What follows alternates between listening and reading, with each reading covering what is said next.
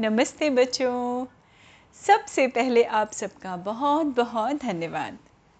Thank you very much for listening to my stories और बहुत सारी फरमाइशें भेजने के लिए भी। जी हाँ तो आज आप लोगों की फरमाइश पे ही एक तेनालीराम का छोटा सा किस्सा लेके आई हूँ। बड़ा ही मज़ेदार किस्सा है और एज़ यूजल तेनालीराम की जो बुद्धिमानी थी, उसकी हम सब दाद देंगे कहानी सुनने के बाद। तो बात जब तेनालीराम की होती है तो तेनालीराम कहाँ थे? विजयनगर के राज दरबार के सम्मानित दरबारी थे और राजा कृष्णदेव राय के दोस्त भी थे। और राजा उनसे आम तौर पे हर चीज़ का सलाह मशवरा किया करते थे, यानी उनकी एडवाइस लिया करते थे। उनके व्यूज़ जो थे, तेनालीरामा के व्यूज़ राजा के लिए बड़े इंपॉर्टेंट हुआ करते थे।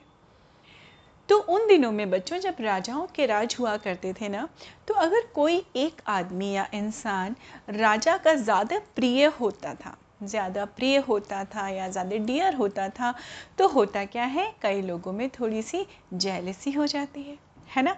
कई लोगों को अच्छा नहीं लगता। तो इस तरह से कई लोग ऐसे थे जो आ, सोचते थे कि कैसे मौका निकाला जाए और तेनालीरामा को किसी तरह से राजा की नज़रों से गिरा दिया जाए। यानी तेनालीरामा को भी पनिश मिले पनिशमेंट मिले तेनालीरामा के प्रति भी गुस्सा हो राजा।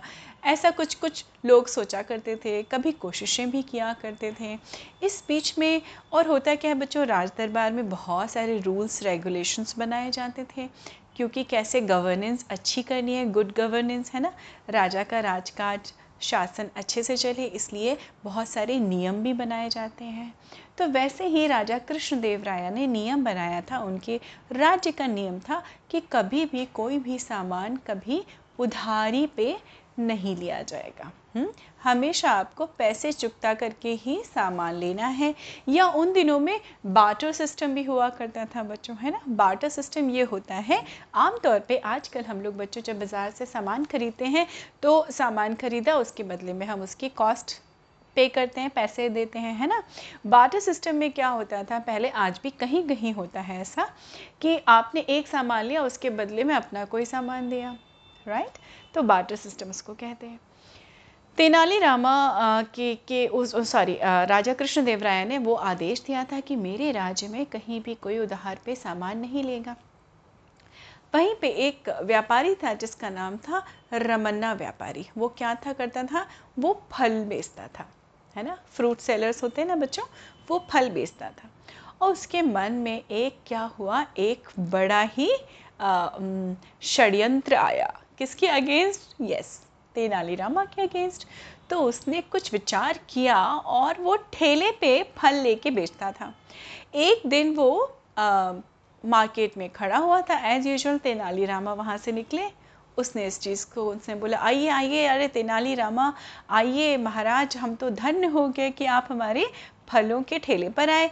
देखिए कितने ताजे ताजे ताजे ताजे फल हैं। तो तेनालीराम ने देखा तो बड़े ही फ्रेश और ताज़े फल रखे हुए थे। तेनालीरामा ने कहा अच्छा ठीक है। तेनालीरामा ने अपनी चॉइस के फ्रूट्स यानी अपने पसंद के फल उठाए और उससे कीमत पूछी कि, भैया, इसका दाम क्या है? तो उसने कहा, रमन्ना ने कहा, अरे तेनालीरामा आप मुझे शर्मिंदा कर रहे हैं। आपके लिए तो इसकी कीमत कुछ भी नहीं है।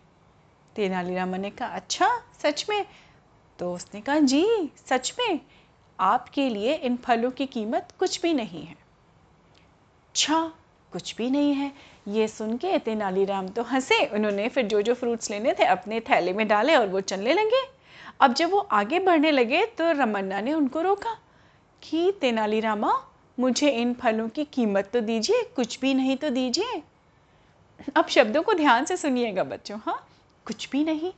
तो तेनालीरामा ने आश्चर्य से पलट के रमन्ना की तरफ़ देखा और कहा, रमन्ना, तुम्ही ने तो कहा था कि मेरे लिए इन फलों की कीमत कुछ भी नहीं है?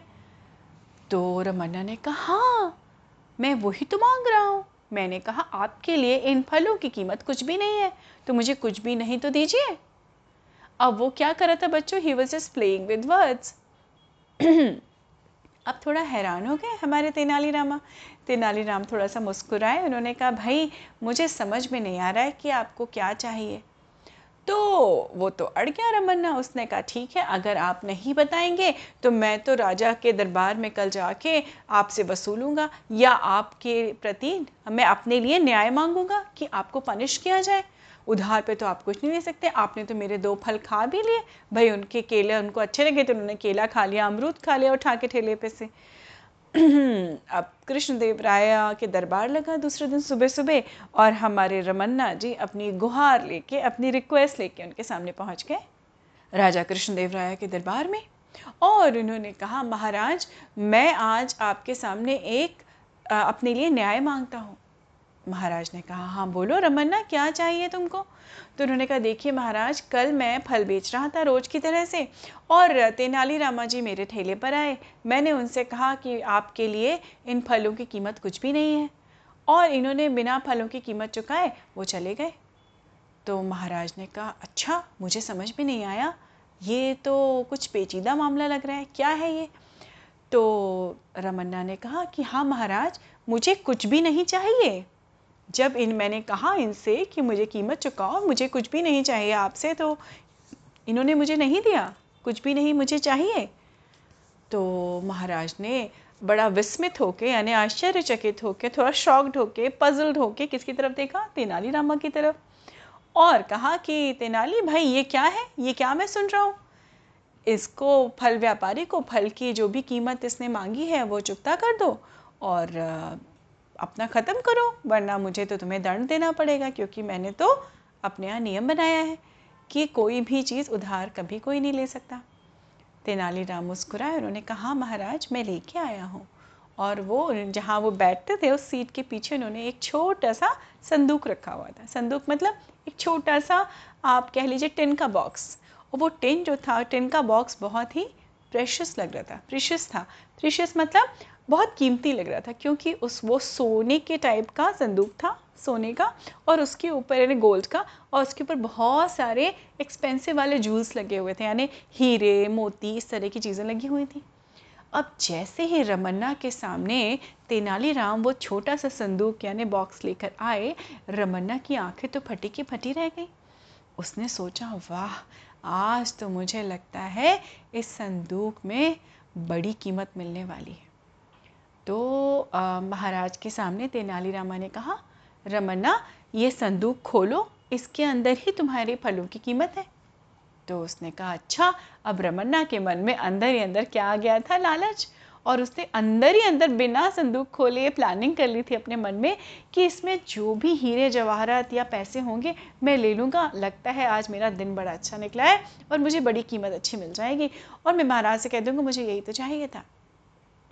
ये कहते ही उसने हाथ बढ़ाया और खुशी खुशी वो संदूक तेनालीरामा से लिया। तेनालीरामा ने कहा, ना, ये संदूक ये संदूक तो मेरा है, इसके अंदर जो भी है वो आपके फलों की कीमत है। जैसे ही उसने वो संदूक खोला, रमन्ना ने, और खोलते ही देखा वो संदूक तो खाली था, उसने कहा, अरे, इसमें तो कुछ भी नहीं है। बस तेनालीरामा ने महाराज से कहा, महाराज, इनको, इनके फलों की कीमत मिल गई। इनको अपने फलों के बदले में मुझसे कुछ भी नहीं चाहिए था और इस संदूक में कुछ भी नहीं है तो इनको ये मिल गया। अब तो सारे दरबारी, राजा कृष्णदेव राय ठहाका मार के हंसे और उन्होंने सबने कहा, दाद देनी पड़ेगी तुम्हारी बुद्धि की तेनालीरामा कि तुमने क्या उपाय निकाला? हाँ मुझे समझ में आ रहा था कि ये सारी क्या थी? एक षड्यंत्र, यानी कॉन्स्पिरेसी थी तुमको किसी तरह से फंसाने की, नीचा दिखाने की या पनिश करने की। पर तेनाली रामा आज फिर से हम तुम्हारी बुद्धि का लोहा मानते हैं।